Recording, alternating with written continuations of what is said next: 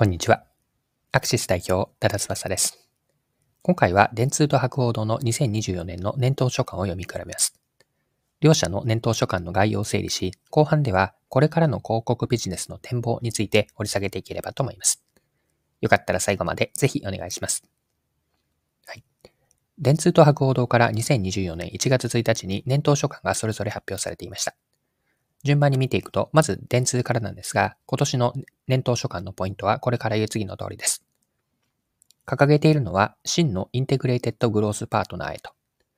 電通グループは新体新経営体制の下で、グローバル共通の事業管理モデルである one 電通 Operating Model を導入すると。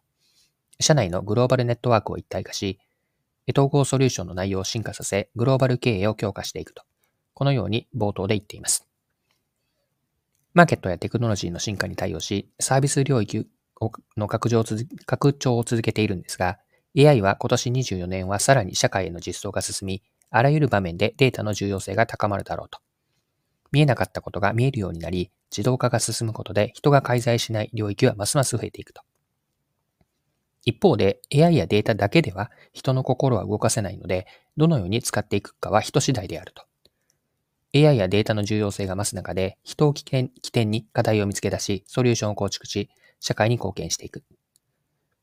あと特徴的だったのは、高い倫理観のもとで多様な一人一人の社員が切磋琢磨し、活躍する企業文化に磨きをかける。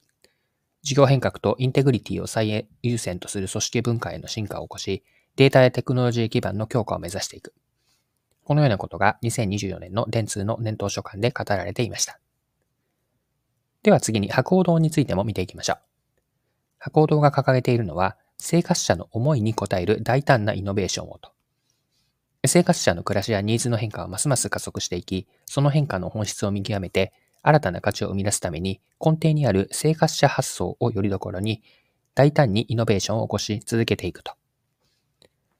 データを介して生活者と物が常時双方向につながることで生まれた生活者インターフェース市場でのイノベーションであったり、従来の広告会社の枠を超えた事業競争を通じたイノベーションをやっていく。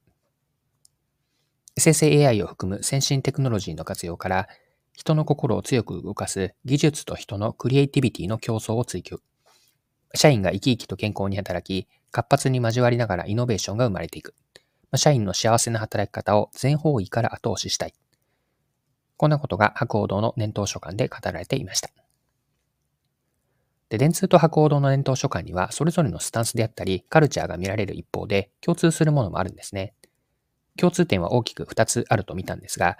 1つ目は人々や世の中の変化、テクノロジーの進化への対応です。電通も博報堂もテクノロジー、特に AI の進化に伴い活用を進めていくことを強調しています。で2つ目の共通点が人間中心の思想であったり発想にあります。両者ともテクノロジーが発達する中で人を起点とした業務プロセスであったり、提供ソリューション構築の重要性を言っているんですね。人の心を動かすことの重要性に言及し、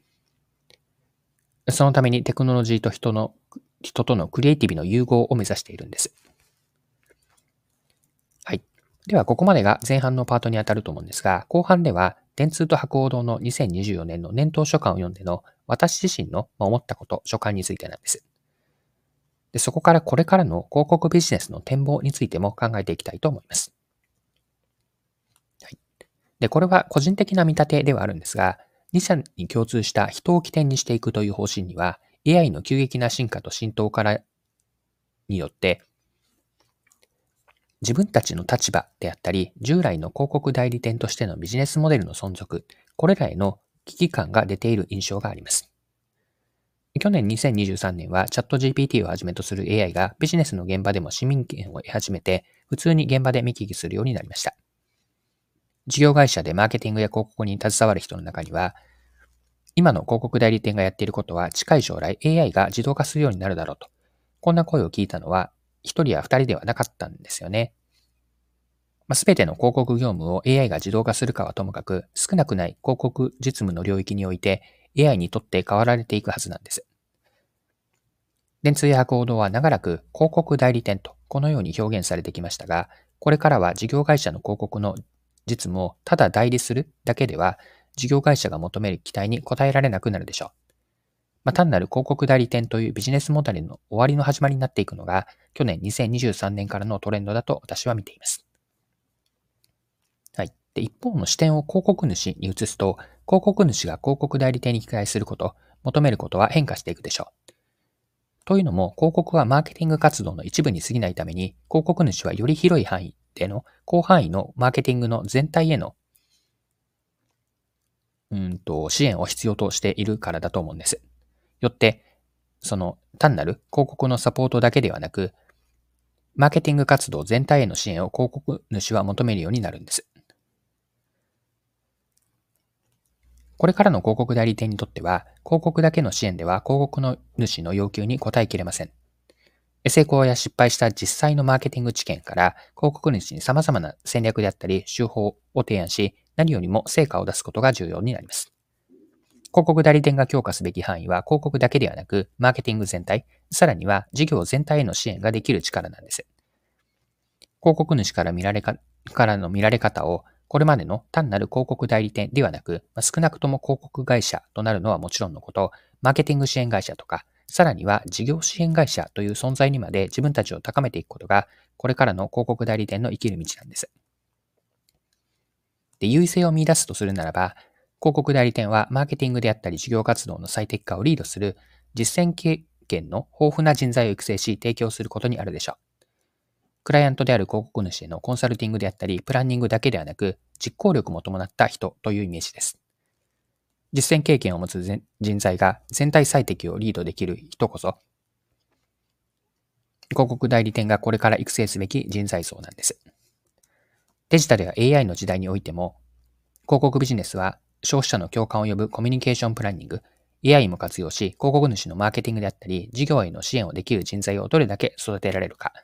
ここが肝になってくるのかなと思います。はい、そろそろクロージングです。今回は電通と博報堂の2024年の年頭書簡を見比べての考察会のような会になったかなと思います。最後にですね、考えたことのポイントまとめておきます。少なくない広告実務の領域において AI にとって変わられていくのかなと。広告代理店は今後は事業会社の広告の実務をただ代理するだけでは、事業会社が求める期待に応えられなくなっていくのかなと思います。というのも、広告主が求めることは、単なる広告のサポートだけではなくて、マーケティングであったり、もっと言うと事業活動全体への支援だからです。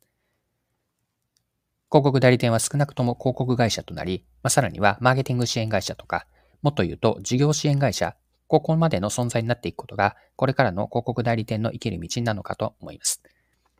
したがって、これから広告代理店が育成すべき人材イメージというのは、広告主へのコンサルティングやプランニングだけではなく、実行力も伴った人です。実践経験を持つ人材が全体性適用していく、まあ、リードしていく。こんなイメージを持っています。はい。今回は以上です。最後までお付き合いいただきありがとうございました。それでは今日も素敵な一日にしていきましょう。